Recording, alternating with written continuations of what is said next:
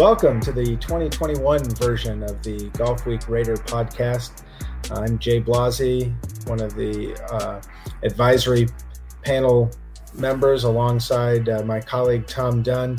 Uh, this is our first podcast for 2021, and hopefully, everybody had a chance to listen to our year in review session from 2020, where Tom, David Normoyle, and myself recapped some of the great events from last year.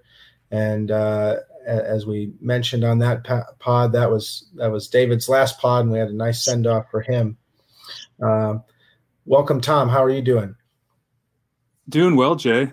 It's uh, freezing cold and snowy here in New York, but uh, spring is right around the corner, right? We're getting rain here in California for the first time in a couple hundred days, so the superintendents are out dancing and high fiving. But uh, yeah, ho- hopefully uh, this year is uh, is the backside of 2020, uh, and we come out of this thing a little better and exciting. But uh, our our main goal for for the first part of the season is with David Normoyle's departure, uh, we have some exciting news that we are going to have two new panelists this year uh, Jim Hansen and Sara Mess. And so, uh, with that, I'd love to uh, welcome both of you and, and uh, say hello.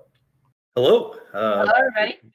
It's, it's great to, to join this group, such an elite group that it is. And uh, I'm looking forward, especially to getting to know Sara better, because coincidentally, we both grew up in the same hometown. Although generation, at least one generation apart, we both grew up in Fort Wayne, Indiana, and then moved on to other places. So, uh, very anxious to get to know everybody on the board. And I've been on a Rater since 1997, uh, so I've I've been around this uh, group, uh, the Rater group, for for quite a while, and hopefully the experience will help me in some ways and not hurt me too much. Nearly yeah. as much experience with the Rater Group as Jim Hansen, so I'm looking forward to kind of meet, meeting everybody. And uh, yeah, 1997, I was definitely just starting out in high school golf. Well, Jim, you touched upon uh, your history with the Golfweek Rater program. Why don't you just go ahead and share a little bit about your background? Obviously, you bring uh, uh, a unique perspective uh, to the panel uh, with uh, uh, some of the books that you've authored. But why don't you why don't you give us your full golf background, if you will? Right. Well, I, I, I was I'm a retired history professor at Auburn University in Alabama. I taught Auburn at Auburn for 32 years, and my specialty was in the history of science and technology. So I really had uh, nothing. I, I didn't. My academic work really didn't deal with golf until late in my career. When after I cleared all the academic hurdles and promotions, then I felt I could do what I wanted to do. I didn't have to please my colleagues so much. So I had in the early 90s, I started getting, uh, I mean, I grew up in golf. I mean, from the time I was nine years old, I was a member at a public course in Fort Wayne. I worked uh, at that course through all my junior high and high school into my college years. I played high school golf with Billy Kratzert at Fort Wayne Elmhurst and played golf at, at Indiana Purdue Fort Wayne. Uh, so I have a playing background, but then you know nothing in particular until the late '80s, early '90s when I wanted to start writing about golf. I got interested in golf and in the environment issues, and I read in Golf Digest. Maybe I shouldn't mention that name, but I read in Golf Digest that Golf Digest was co-sponsoring an environmental summit between golf industry and the environmental community. And I was interested in, and so I wrote Roger Schiffman, who was at that time the editor of the uh, of Golf Digest, and I asked if I could, you know, sit in as a neutral third party. And at first they said, no, if this is going to be too tricky to deal with these two groups, so we we can't have any outsiders in. But he changed his mind for some reason, and I got invited, and so I was able to sit in as a third party observer to the golf and environment movement. And the first meeting was at Pebble Beach, and then it moved on to Pinehurst and Orlando. And and actually, I, I, bring I bring this up not just to talk about my background in golf because I started actually became member of the steering group for that environmental uh, effort. Um, but I gave a talk at the Orlando meeting of golf and environment, and at that meeting, Bradley Klein, who was the first head of the rating panel for Golfweek, of a legendary figure in Golfweek history. Uh, uh, he came up to me and asked me out to dinner, and uh, we talked. went to a Cuban restaurant, and he asked me if I wanted to be a Rater. Well, you know that's hard to say no to. So uh, that's where my connection with Golfweek started, and then with Bradley, Bradley for for several years edited an associated publications with Golf Week called Superintendent News, and it was a nice little you know magazine uh, that was published I think once maybe just once a month, but it was for superintendents and for you know so I had lots of issues related to agronomy and and but architecture as well, and I wrote you know as a freelancer for Bradley for until they realized they were paying me too much. But they were paid by the word, and I, I could get really wordy under those circumstances. So, and then eventually, Superintendent News went under. Hopefully, not because what they were paying me, but um, uh, but I continued on as a reader, and and I made lots and lots of trips over the years. And then in uh, after I I'd been wanting to do a biography of one of the leading architects for many years, and and I actually had the idea of, to write Robert Trent Jones Sr.'s uh, biography um, while he was still living. He died in 2000. And, and, things didn't work out when he was still living. But after he died, and after I was done with a couple other projects, uh, I, I, got some help uh, and made overtures to his two sons, Rees Jones and Robert Trent Jones Jr. Long story, I got their permission somehow and ended up writing this biography of Jones, and and really it's a story of the whole family. So that that was my that's my my major book as it relates to golf course architecture and golf course history. And I've continued now that I'm retired from Auburn. I'm in a position where I've wanted, you know, I, I was thinking I'd be able to play more golf, rate more courses, uh, but with COVID, I've been extremely. We've been basically in the house. we don't go out too much at all but I'm hoping now in 2021, with uh, things opening up, hopefully with the vaccinations and so forth, that we'll be able to have a very, and we do have a very ambitious Golfweek retreat schedule com- coming up for 2021, and I hope to be part of as many of those as possible. And I'll be doing some some blogs, uh, uh, some podcasts myself. In fact, I'll just say the first one is already being scheduled. Uh, I'm going to be, I'm looking, since I'm a book oriented person, uh, I, have talked to Armin Cimaroli, who you know manages our Rater program for Golfweek, and uh, Armin likes the idea of me doing some interviews with authors that deal with golf course design. And and and this first book is Jonathan Cummings' book, The Rating Game, which is all about uh, how ratings of golf courses get done, not just by Golf Week, but by other magazines and websites. So I have a long interview scheduled with Jonathan, who's been a Rater he actually had been a Rater at least a year longer than me. Uh, he's played, I don't know, 4,000 golf courses or something like that in 37 countries. Um, so, an amazing, experienced man in terms of how the ratings are done and, and stays very active with that for us with Golfweek. I'll be talking to him uh, next week and we'll get that podcast up. And then I'll be looking for some other author, authors to do podcasts with as well. So, that's my long-winded answer. I didn't get paid by the word, I don't think, but uh, that should familiarize yourself with uh, how I how I operate. That's great stuff. Uh, the book, uh, A Difficult Par, if you haven't had a chance to to read it, is definitely not only a great look at, at golf and golf design, but also the business and the family and everything. It, it really is a, a, a, wonderful piece of work. It's not your first biography that you've written. Uh, you want to enlighten the, the, the, the, crew well, about it, the biography that you've written. It is. A, um, most of my work as an academic uh, historian has been in the field, as I said, history of science and technology with a special focus on, on aviation and space flight. And pri- just prior to doing the Robert Trent Jones biography, I had published a biography of Neil Armstrong, the first man on the moon, which was the very first. It, it was, in a sense, an authorized biography, the only one off, that Neil agreed to participate in through interview time. And so that came out in 2005. I, I, today's the 35th anniversary of the Challenger accident. And right after I did this book, the, the, Armstrong book, I did do a book on the Challenger accident, and I've actually been talking to, I've done been done doing some interviews because today is that anniversary. Can't believe it's 35 years ago. You don't remember that either, Sara, I'm sure. Uh, but after I got that done, then I started. Then then things broke loose for me. Even though I had been looking into the Jones biography earlier, as I said, it, it, it didn't work out at first. But after I got that done, things opened up a bit, and I was able to move on to the Jones Jones work. I'll ne- I'll never forget watching the the Challenger accident in in real time. I don't know, Tom, where you were if if you were in in school and and watching it live. Absolutely. And...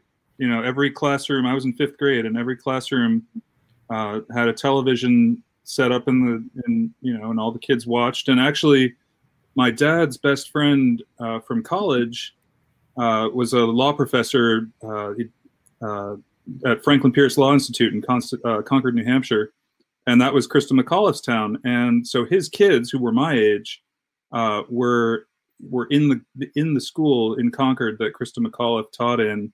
Um, so yeah, it was a devastating, devastating day. I remember just, you know, being ten years old.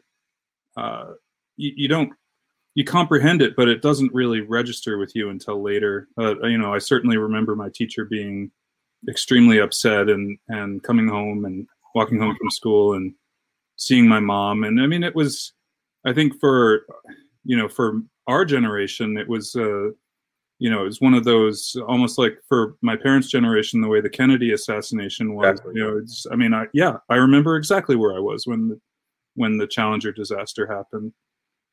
Yeah, that was the first time ever that we lost astronauts, American astronauts, in during a flight. I mean, we had lost Apollo astronauts. There was a bad fire on the Cape during a test, but they were just sitting on top of the rocket and doing a test at that point. So, but we had never lost astronauts. The Russians had, but the Americans had never lost an astronaut, uh, uh, in a, you know, in flight. And so, yeah, it was a stunning, one of those you, you'll never forget I know exactly where I was moments. Exactly. Well, you guys touched upon it earlier, but uh, Sara, you're from the same hometown as Jim, uh, but you've you've migrated to the great city of Madison, Wisconsin, my hometown. Uh, tell great us little, right north as it currently is. no doubt about it. Tell us a little bit about your background in golf, if you would. Um, so, like like Jim, I grew up in uh, Fort Wayne and got started in um, public golf there. The the Parks Department really has a great um, junior program.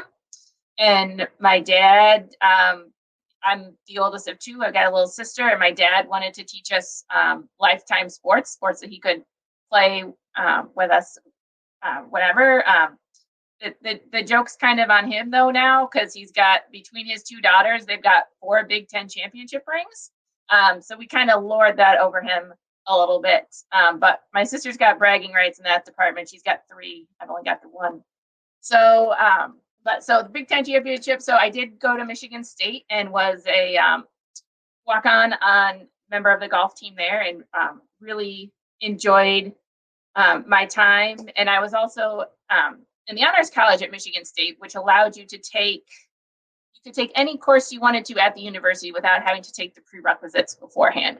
So I was looking for a class to take my um, senior year and came across this course labeled Golf Course Architecture, which sounded pretty cool because I liked golf.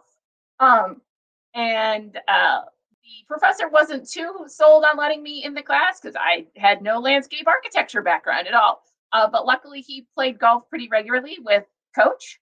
Um, and she was like, no, no, it'll be fine. um, so he decided to let me in the class, and that kind of got me started in golf course architecture and being interested in that. Um, I was lucky enough after that to get an internship uh, with Tom Doak that that following summer, um, which kind of really accelerated my education in that uh, process. And then um, once I graduated, worked for him for a, a couple of years up in Traverse City, uh, kind of helping look at new projects, spending a lot of time staring at maps, um, which is something I really enjoy and helping run his office.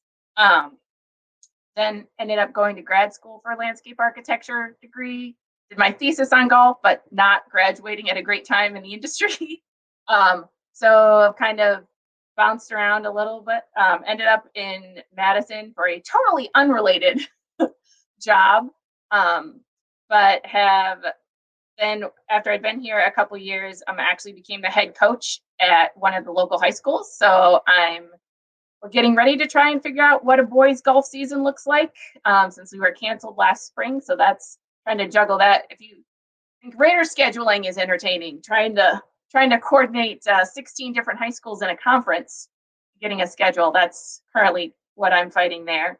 Um, so right now I teach um, math to first and second graders, and then I'm a head coach for a boys for the boys high school golf team. Um, this past year, I finished up. Um, so even though I don't work full time for Tom anymore, um, I do. I kind of jokingly say he can't get rid of me. He's trying, but um, so I've worked for him on the Olympic proposal that we did for the course in Rio, um, doing some construction for the uh, out in Scotland, the three holes that were added to the Renaissance Club, and then kind of the last three years on and off, I've been helping him um, put together Getting to 18, his um, monster book that you can do some weightlifting with it, and it gets comes in at eight pounds. Um, so finish that up this summer with him, and I'm now working on a book about the making of Pacific Dunes um, with him there. And then this last fall, um, I don't think Jim mentioned it, but he teaches he taught a golf course architecture course at Auburn. Um, I actually this fall taught a golf course architecture class at Ball State, uh, which yes is in Indiana, but that is one of the few advantages of the pandemic is that you don't necessarily need to be in the same state as your students. Um, so really enjoyed that this fall, and yeah, so kind of I know I know a lot about a little a, a little about a lot of things enough to be dangerous in in many areas is what I what I tell people. Sara, how do you go about building a kind of a 101 uh, syllabus for, uh, you know, I think that's actually a, a, a germane question for, uh, you know, for Raters too. I mean, what what does a 101 collegiate syllabus in golf course architecture look like? Um, so I will admit to cribbing quite a bit of my syllabus, at least the uh, from uh, Paul Naratko, who was my professor at Michigan State and taught the class. Um, it's it's a bit of it's very interesting to teach because um, I taught it when I was in grad school and then again now. And both times, about half my class doesn't have any golf experience at all. Um, so you a lot of it's starting with you know the individual pieces. What is it? How do you make a green, or what's a green for? How do you do turning points? You know, even just talk about what the different types of par are. And then um, my course definitely focused a little more on design. So we kind of built up. We started with a par three course and how do you find greens and how do you how do you get so things tie together? So you know, kind of that walk in the park um, category that the that the Raters have, but kind of trying to figure out how that flow around a property works. Um, a lot of you know looking at a topo map and kind of figuring out how drawing some quick sections and figuring out, you know, a lot of times in golf you have blind shots or you or people don't like blind shots and being able to figure out what that looks like on a map because I think it's it's difficult for people to look at something 2D and then go to 3D. Um, and then we go to designing an 18 hole course. So kind of, you know, each time getting a little more layer of, of difficulty. And then our, our final project was um, they had to do a yardage book. So had to again thinking about the strategy now of those holes they've designed. So each time, kind of one more, one more uh, level on there. Tom, I think you're going to need to, uh, if you haven't done it and, and haven't shared it with us, maybe you have and, and we just don't know about it. If you haven't, you're, going to need to teach some kind of uh, collegiate course in golf. I did uh, uh, a lecture that uh, it's a video lecture that's that's used at, at Wisconsin now. So uh, you're you're going to be the odd man out if you're not teaching golf design at the collegiate level here. I'm slipping. I was, I've got to get my my credentials up. Uh, publisher perish, I guess. I think I will Brown, say I Brown need something, don't they? Brown. I will say that uh, since Sara mentioned it, that what I taught was a course because I didn't feel qualified just to teach about golf course architecture. I, I, taught a course, an honors seminar on the history of golf course architecture, and the way I built my my my syllabus was to make it all around the literature of the field. So I started as far back as as I could in terms of who wrote, you know, who were who wrote about golf course architecture. These were usually, I mean, I it goes back even farther than this, but C.B. Macdonald and Mackenzie, you know, uh, uh, Tillinghast. I, I, found the writings that they did about golf course design, and then I took it chronologically forward, you know, through the golden age, through the 50s and 60s, up to the point where they were getting. They were, of course, they most of these came from books. I mean, that's why I couldn't assign the whole book, so I'd pick some section of a book, Pete Dye or you know, or or Robert Trent Jones or Fazio or Doak, and so they they they would it covered the entire stretch from you know the late, the late 19th century to the present. But they would be reading, and then I put together a reader that I published had Kinko's published for me that was probably about that thick so I had students that signed up for the course saying, history of golf course architecture. This will be fun. This will be simple.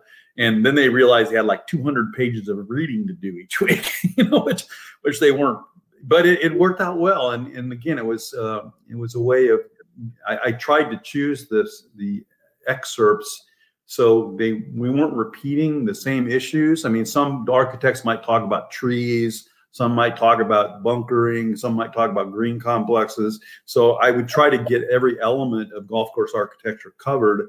But again, to let them sort of see the flow and how the ideas would change, how they did in fact change quite a bit over time. So that's how mine worked. And, and I also had a lot of really nice guest speakers.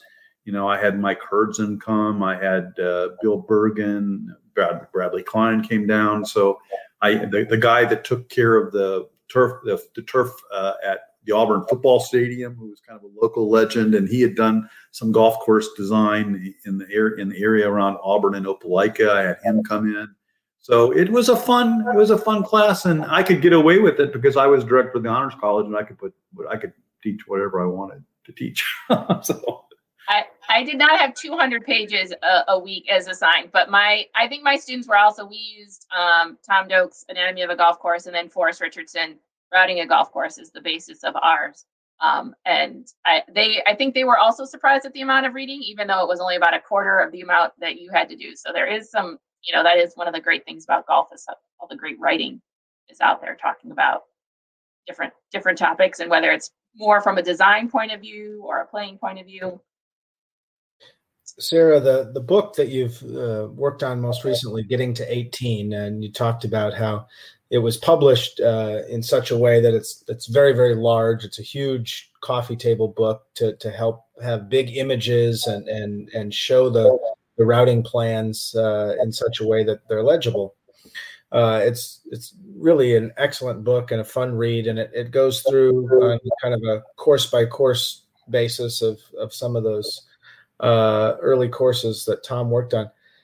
Talk to us a little bit about what the process is like um, you know, Tom's listed you as a, a co-author, a collaborator. I'm not sure there's one perfect title for how you work together, but talk about how you go about putting something like that together and what went smoothly and what were the where where were the sticking points or the challenges?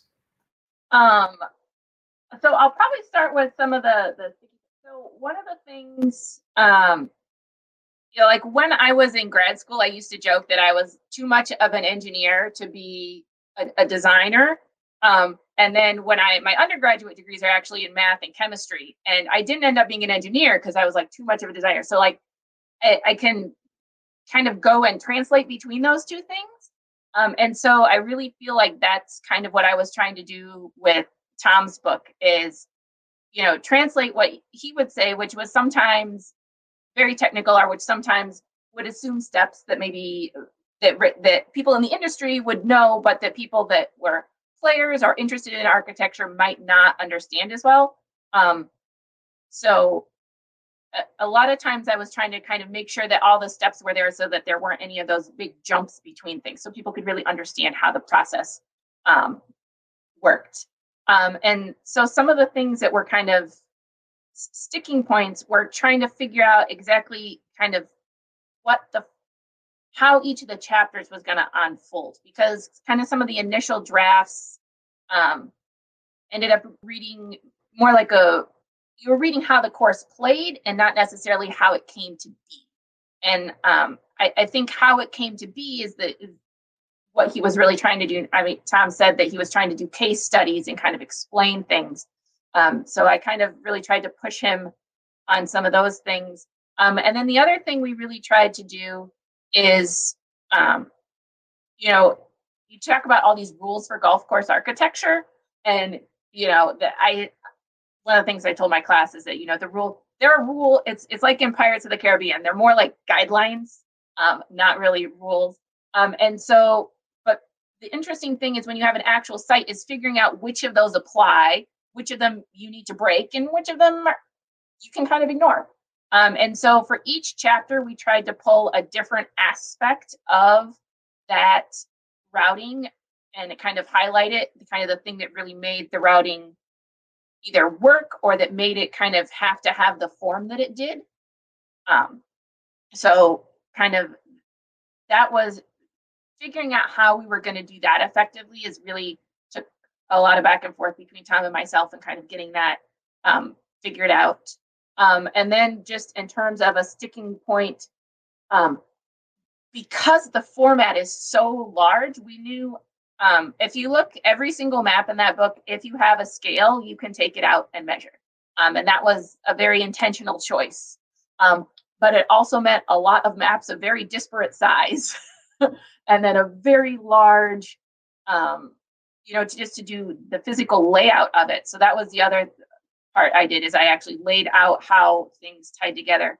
Um, so I've got five or six or seven different attempts at layouts before I kind of stumbled upon one um, that I like, and I actually stole large chunks of it. Caddy magazine came out with a um, that showed a lot of the sandbelt courses in Australia, and kind of opening that layout. You know, doing that as a two-page spread. I was like, oh, I think I could figure out how to convert this to a single-page spread, so that when we did it for the whole book, um, and so kind of, but figuring out how those pieces all fit together, making sure that things in the text that people might not have a really good understanding of um, were illustrated so that people could see, kind of have that words and pictures go together. Um, if you look in the book, there are quite a few sections or um, kind of details of topo. So really people could get that sense of, you know, that we worked so hard to make sure you see you that the writing contained all the steps and making sure then all those images went along with it so people could really see what we were talking about.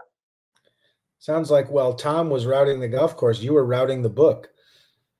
Uh, that's probably a pretty accurate description. It would it was a lot of a lot of moving parts and trying to figure out where things worked and and how to fit them in. It was it was definitely a puzzle. Yeah, I, you know, it's the, one of the cool things about Tom Doak's output as a writer is that uh, he really has you know, in, in a collegiate, you know, in collegiate terms, you have 101 classes, 201, 301 classes, and, you know, anatomy, uh, which I think came out about 20 years ago, really is the ultimate 101 golf architecture book, along with a few others. Um, Geoff Shackelford's Grounds for Golf, I think, is also a really terrific primer. Um, and then, you know, getting to 18 is like the 301 uh you know advanced grad student type of type of class where you know i've been looking at golf courses and studying golf courses for almost 20 years now and uh, i feel challenged by this book in a way that is um, uh, extremely stimulating to me so i appreciate you know that your your work and and and tom's work in making this book happen sara it's a uh, you know, for the Raters, I, it's, it's, I wonder if it's sold out yet. I know, um, you know, it's, it's uh. It's very close. I yeah, think. yeah, and I mean, talk about you know a, a collector's item. Um, it's a special product, and you know, I think Golfweek Raters that you know haven't had a chance to take a look at it yet. If you're really serious about you know understanding the inner workings of a great architect, uh, it's, I mean, I can't I can't tout it highly enough love to hear that because we spent it was a lot of work trying to get it together, but I'm I'm enormously proud of how it how it turned out. Well, with that, let's talk a little bit about uh, 2021 and the upcoming schedule. Uh, obviously, we all have our fingers crossed that the schedule will uh, unfold in a way that we're able to to make all these events happen and happen safely, and and that we can uh, we can all kind of get back to normal in some way, shape, or form. But uh, what's everybody looking forward to this year? What are some of the places that uh, you might be visiting or, or, helping to host, and what are you looking forward to about those? I was hoping for Tom to start actually, but you know, it's it it is uh, an ambitious schedule. I mean, it's a, for someone who's looked at our schedules now for it'll be 25 years for me next year, 2022. That's 25 years as a Rater. Um, you know, the the rating schedule, the schedule of retreats back then were, you know, you're lucky to have one a month or one every two months, and uh, and we didn't have international trips. You know, the international trips, which I mean, we've had them now for a while, and and they are, you know, I I there's a lot of courses in the United States that I've not played that I um, still want to get to, but we've had some tremendous international trips. Uh, you know that, that if Raters can take a, take advantage of them, and we've got a couple of them coming up this year if things work out, including one to Japan in in the fall. And one thing that I've and this is kind of I've been on this hobby horse for a while, and I think maybe the northern Midwesterners in the group might might um, abide by this, but um, we have an exciting retreat coming up, I think, in late summer, mid to late summer, to uh, the Canadian Rockies to see Banff and Jasper Park and maybe Casco, Casca, Kananaskis, or I forget how that's pronounced. Is actually Kananaskis. Kananaskis. So Robert Trent Jones Sr., of course, was involved with that. Uh, was involved with that. But you know, one thing that I've come to realize over the course of my golfing adulthood is golf in Canada is fantastic. I mean, the number of great golf courses in Canada, just just in Toronto, in the Toronto area, just in Lower Ontario. I mean, if you're not familiar with Stanley Thompson, who's I guess considered to be the greatest ever of the golf course architects from Canada, everything from you know from Nova Scotia to you know to uh, British British Columbia, um, don't miss Canada. I mean, I always encourage my golfing friends, yeah, you got to go to the British Isles. You've got to play Ireland. You got to play Scotland. You got to play England. But my goodness, we we can't miss out on Canada. There's such great golf courses, and we don't have to cross all the way across the ocean to go there. And so we've got at least the one trip. Uh, I don't know. Do we have do we have a, a, a Nova Scotia Cabot's Cliff for this coming year? We might not, but we'll probably be back there before long. Uh, such a great, great location uh, on the coast of Nova Scotia. Yeah, but, we, uh, we did Cabot and Highlands links in 2018.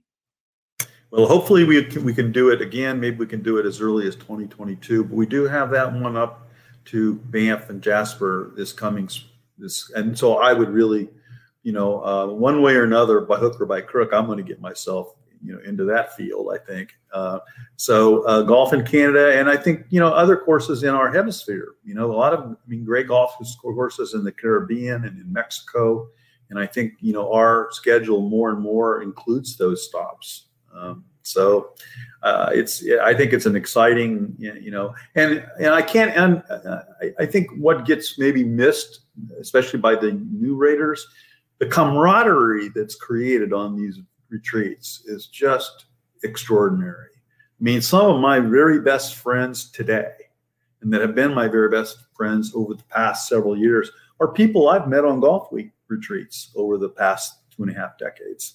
Uh, it's such a great way to get to meet people and people, you know, and they love golf just as much as you yourself do. And they've got life experiences. I mean, a lot of very, very successful people. I mean, not that they're all rich cats or anything. Some of them are, and some of them some of them aren't. But they come from all kinds of all parts of the country and all walks of life, and and uh, it's just a great way to spend time. Uh, whether you bring your spouse, if you're married with you, they usually find good things for the spouses to do. It's not something that's just you know it's golf or, or nothing. We we we Golfweek takes care of the of the partners that come that are not golf oriented, but it's just a tremendous social gathering whenever you go on one of these retreats. Tom, what are you excited for on the schedule this year? Uh, it's a it's a little bit funny, but um, the trip I'm really excited about is uh, is is going to Iowa in August.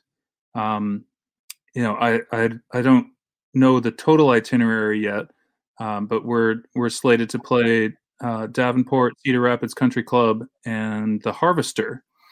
Uh, I'm really curious on a couple of these points. I mean, you know, Cedar Rapids was devastated by the derecho last year. Uh, you know, enormous uh, storm. It was actually the most the most costly thunderstorm in American history um, that hit Iowa last summer, August.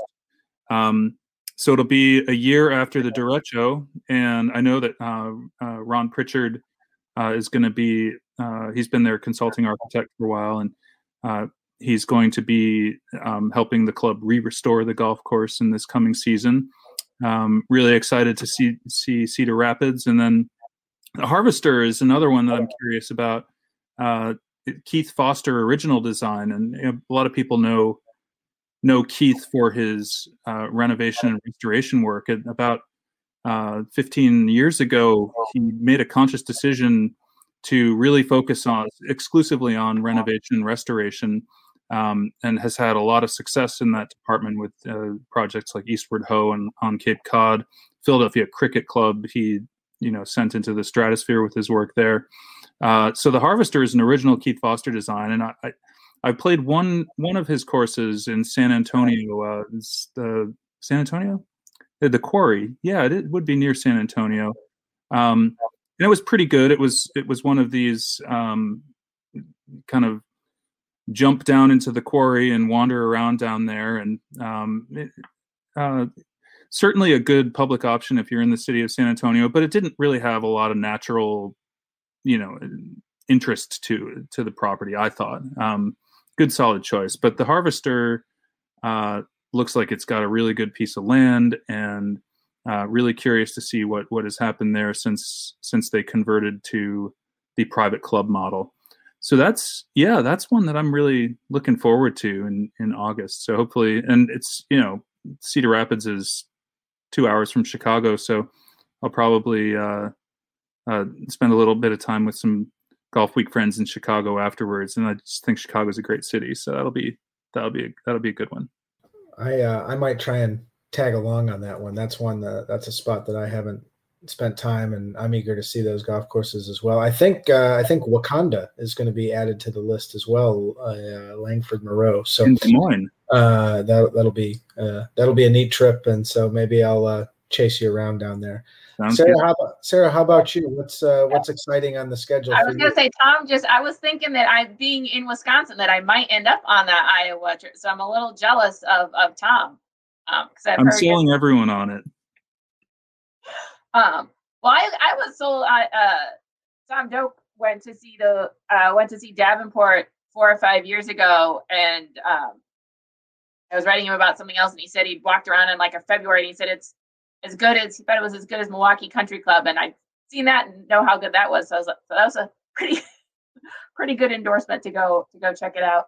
Um, I'm not doing uh, because my schedule is a little crazy being a, a, a, teacher and coaching. I don't have as many trips, but I'm looking forward. I know right now there's um, a trip scheduled uh, for uh, Kohler and Black Wolf Run. There's one for Sand Valley. We've got the um, we've got the Ryder Cup here in Wisconsin. So there's a lot of interesting, fun golf things going around the state this year. So I'm pretty excited about that. I'll um, I'll be at the Kohler trip, and I'm going to try and make it up. Sand Valley, the Sand Valley trip is after we start school, but it starts on a Sunday, so I think I'll be able to sneak up there um, for that day. Um, so see some of that, and they are um, I think they're starting construction on the Lido course up there. So hoping that maybe I can sneak over and, and see some of that construction process. So looking forward to that. And then um, I'm as as mentioned, I'm new to this whole thing. So just kind of looking forward to meeting everybody and getting to to play some golf because uh, haven't I've, I've, spent a lot of time on golf courses the past few years, but not actually golfing. So that'll be a nice uh, change of pace. That is one. That is one of the great uh, benefits of of uh, of the whole program is that uh, you meet lots of great people, but you get to do it while playing golf. So that's always good. You touched upon uh, Sand Valley and the announcement that just came, I think, last week or earlier this week about the Lido, uh, and so that obviously kind of jumped to the front of the line for exciting things in golf design in in 2021. Um, what uh what might be some other things around the uh, around the country that or around the world that people are uh, excited on the uh, on the golf design front? What are what are you paying attention to? What are you eager to see when when you get to head back out there. Tom, what are what are some of the things you're looking towards? Uh, the big one for me is is Seven Mile Beach in Tasmania. Uh, Mike Clayton, Mike DeVries, Frank Pont.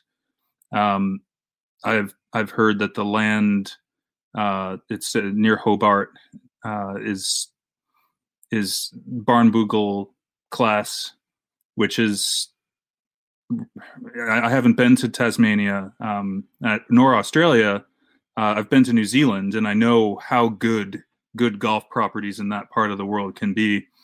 Um, so I'm yeah, I'm just very excited to uh, to see uh, Clayton DeVries Pont take on take on that project, and actually uh, Matthew Goggin, the tour player, is in, involved in that that project as well. Um, and I think that it, I mean it, it took quite some time for uh, the permissions for the the piece of land to to come together for that. So I think it's going to be a, a, cool story to follow, and hopefully, uh, great uh, new addition to the Antipodean golf scene when it's completed. That's that's the big one for me. There's there's actually a lot going on, and that's you know I, I could I could talk more, but I'm sure that uh, Sara, Jim, you, Jay will have other um, you know other projects that are in the pipeline that that Raters should keep an eye out for. I just want to double up on. I remember the first time I heard about someone going to Tasmania to you know to play golf, and then actually it was Jonathan Cummings, who I'm going to interview. Jonathan had gone to Tasmania and played Barnbougle, and and and I just thought my first thought was Tasmania, where you know uh, that has to be like the hardest place to get to in the world, and why would you go there? Well, I'm Golfweek had a trip a few years back that was Australia and Tasmania and King Island.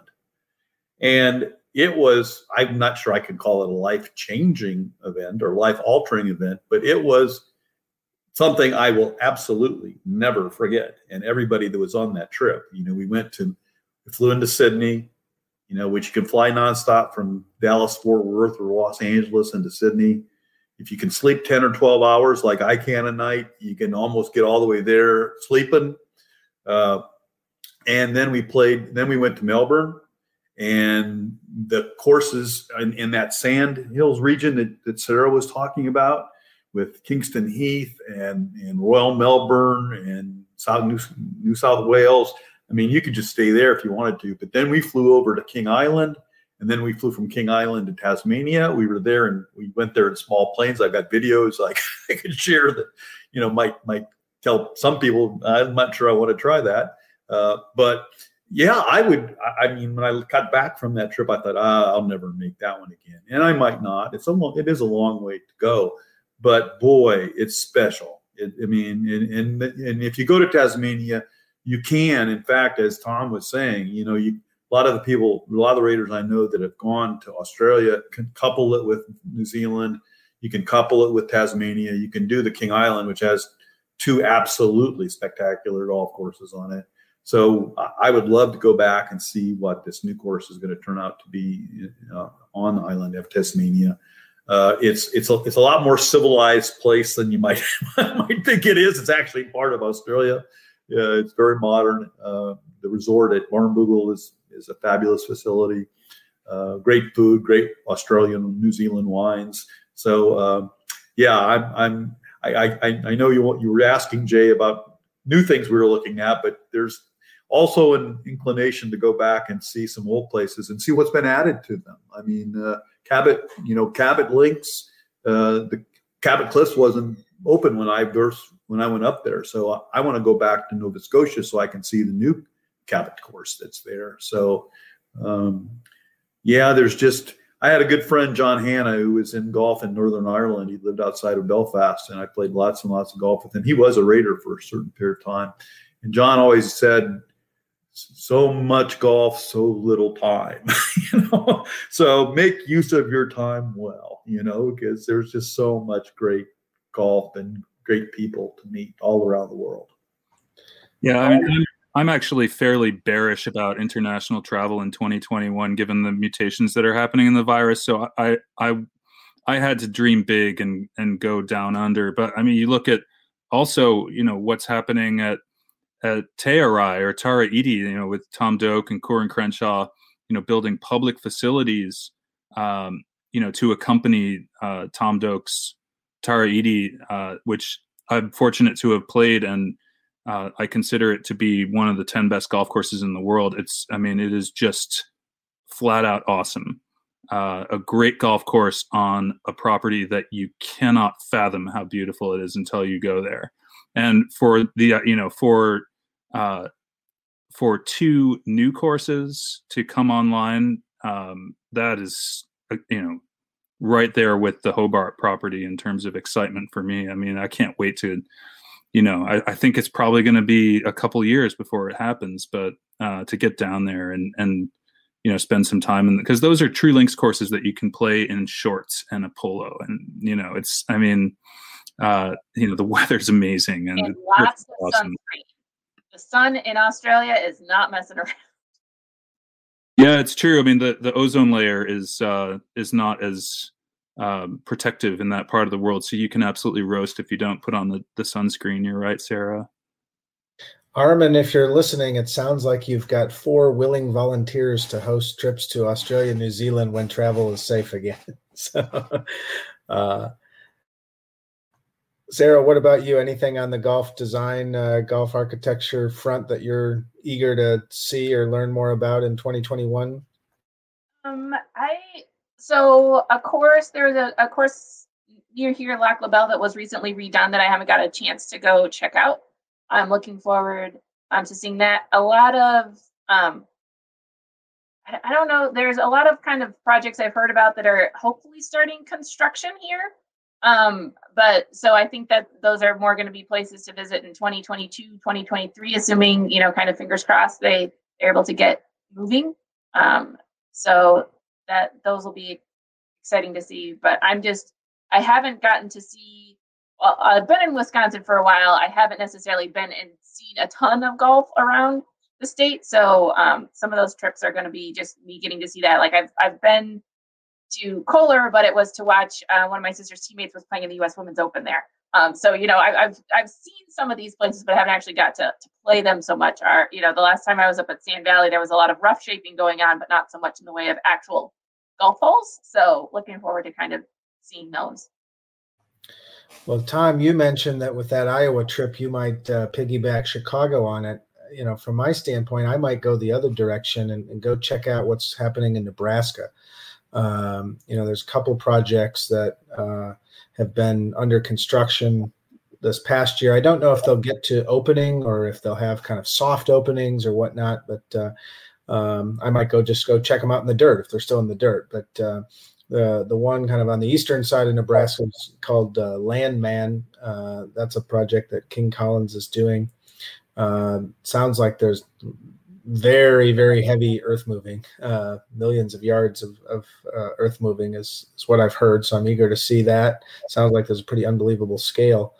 And uh, and then uh, gil's working at uh, i think it's called cap rock ranch uh, or something like that near valentine. And, and on our last pod david normoyle was talking about how he swung by and visited with gil last summer when he did his 40 days across america and uh, you know David's not one to um, uh, to speak out of school, and, and he, he just said it was one of the more breathtaking sights he'd ever seen, and, and some of the more dramatic uh, holes of, of golf anywhere along. I think it was along the Snake River. So uh, those two projects seem uh, you know in Nebraska seem like uh, ones that are certainly worthy of checking out.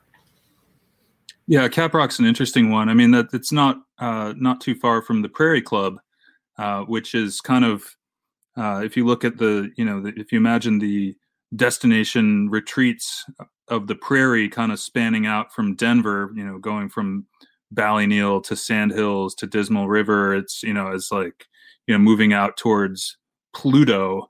Uh, I mean, Sutton Bay, I think, is actually the, you know, I'd say Sutton Bay is the, uh, is kind of the last one. That's the furthest one out in, in South Dakota. But then Prairie Club is kind of north central Nebraska. And uh, uh, the uh, so I haven't seen the property for Caprock, but I do know that Graham Marsh's course uh, at the Prairie Club does um, does finish kind of along the Snake River Canyon. But my understanding is that uh, the the Hanse project is is really going to interact a lot more with with the canyon than than the, the course at the Prairie Club does. And uh, actually the, the Graham Marsh's course at Prairie Club is pretty good.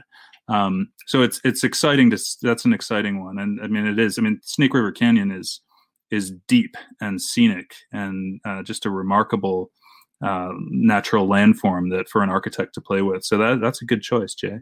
Well, I know we didn't touch upon it, uh, or you forgot to mention it in your um, uh, what you're looking forward to in terms of the golf events, Tom. But I would imagine you're eager to defend your Rater Cup championship this year. Where where are you headed for that?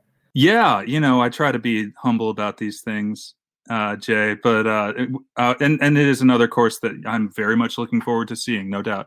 Uh, Gamble Sands, Brewster Washington, uh, David Kidd design. Um, you know, I've I've played Mammoth Dunes and and uh, and I thought it was cool. I'd like to see it again. We had a really uh, ugly, rainy, tough condition day. And when you see a golf course for the first time and it's absolutely lashing rain at you, that can that can kind of um, uh, defeat your expectations for you know how you want to see a golf course. And that's what happened to me at Mammoth. So I don't have a good take on it, but you know the the story goes that after uh, Tetherow and the Castle course that David Kidd sort of turned became a kinder, gentler designer, and um, and you know Mammoth being an expression of that, and and, and Gamble Sands uh, another one, and uh, I mean I've heard really nothing but raves about Gamble Sands. Um, just people describe you know how much fun it is to play, and certainly the setting, um, you know, uh, on kind of a, a high plateau overlooking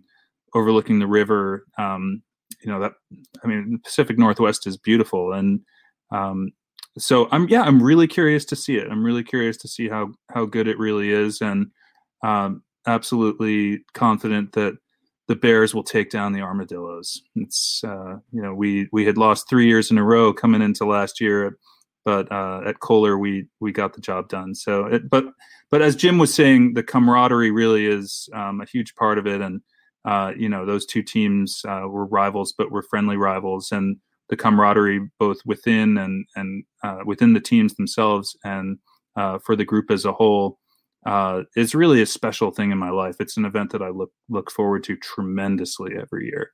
I think uh, Gamble Sands also just is going to open a new uh, short course there called the Quicksands, which looks pretty neat too. So you'll have to you'll have to report back on on what that's like for. Yeah, there's been some conversation about uh, doing a an inter team event on the short course. Um, you know where where one player from each team will will do a blind draw and you know um, and have have a partnered event there the night before the the event proper begins as something to just kind of build uh, team spirit among the it's now 36 players involved in in, in it and uh, that's the men's Rater Cup, and then uh, Golfweek also has a women's Rater Cup, which is I think is at Nemacolin this year. Um, it a pretty cool resort near Pittsburgh uh, with some Pete Dye golf. Sara, are you are you going to be covering that one?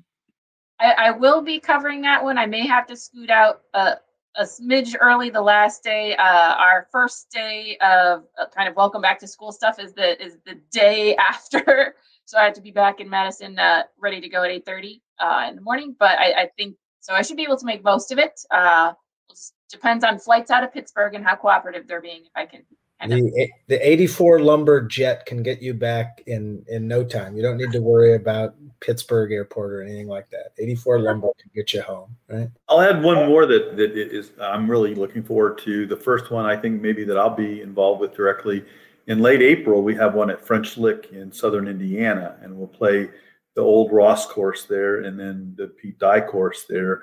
Don't know what else. Uh, of course, there's the great is a great resort area. You've got a nice, great hotel, old hotel resort casino uh, to uh, enjoy uh, in the evening time. So I'm looking forward to getting back to my home state. Even though I grew up in northern Indiana, I did. I wasn't an IU graduate. Far afield from Fort Wayne. It is. It is. It was like yeah, completely different than growing up in northern Indiana, but I've spent quite a bit of time in Southern Indiana, and also, you know, there's a new course at Indiana University, and and I don't think that's part of our scheme, but I, I want to see the new course at IU, which has got gotten good, and I probably will also try to revisit Victoria National uh, over towards Evansville. Again, I don't think that's with our. I think we're really just sort of staying in the French Lick area, but for a lot of times, Golfweek. I mean, if Golf Week Raters new ones don't know this oftentimes other opportunities are nearby do do develop. I mean, either with Golfweek's help or just sometimes I, there's a Rater friend of mine that says, Jim, if I see you're going to this or that Rater retreat, uh, we're going to go over to this course afterwards or go to this course before. Would you like to join us? So there are opportunities sometimes to see some other things in the area that are not formally part of the Golfweek program, but through your contacts that you develop with the Golfweek program, you you get to go do it. Uh, and so. Um, so I'm looking forward to Southern Indiana in April. Uh, I, am sure Sara remembers from her days uh, playing uh, spring golf in high school and college. I remember playing in the snow, sometimes even into May. so, so, hopefully, girls had, girls had the opposite problem. So we were play we played in the in the fall. So we were August and September. So we were done by October, but we were playing in the 95 degree heat starting at you know. So we were melting. Um, and but no, coaching the boys in Wisconsin, they play in the spring. So I get I get all that. And that's one of the it's one of the things I well, hopefully hopefully Southern Indiana in April will be okay. Yeah, spring golf is totally different. But I think when you're gonna be to IU, I believe um I believe the Big Ten women are gonna have an event at the new IU course in that kind of same general time frame. Um so check it out see see how the Smyers course holds. I know that was one of the things it's they added a ton of length to try and see how it would challenge some of those college players. So that'll be a, a, a good first test. Well, we're coming up on an hour here, and so uh, I think we'll we'll we'll we'll wrap things up. But we, we are just couldn't be more excited to have uh, Jim and Sara join the panel. We're really eager to uh, to have each of you and your your interesting backgrounds and and what you can bring to the uh, to the program. Uh, we wish you both lots of luck and and uh, have a great time with all the all the Raters. Hopefully, we can all get back out there and, and start traveling safely and, and enjoy some of these events. But uh, uh, with that, I'll kind of pass around for final words. Yeah, I just wanted to to echo that, Jay, Jim, and Sara. I'm really excited to have you guys be a part of this program. You guys uh, have have really interesting uh, backgrounds and perspective, and I think it's going to be really cool for the four of us to work together. So, uh, yeah, hopefully with uh, the the COVID situation, we'll be able to get out there and do some traveling, do some playing, do some writing, um, just really uh, continue to, to develop this program. Um, so, welcome. Really excited to to be working with you. Thanks. I'm I'm really looking forward to it, and should be should be a lot of fun. So, forward to getting out there. Yeah, thank you, Jay and Tom. You've made me feel, and I'm sure Sara as well, feel very, very welcome. And and and uh, we're looking forward to the interactions with you and and uh, having the best programs that Golfweek's ever put forward, if we can, in the coming years. All right. Well, here's to 2021. Let's let's uh, let's make it a good one. All right. Thanks, everybody. Cheers. Thanks, guys. Cheers.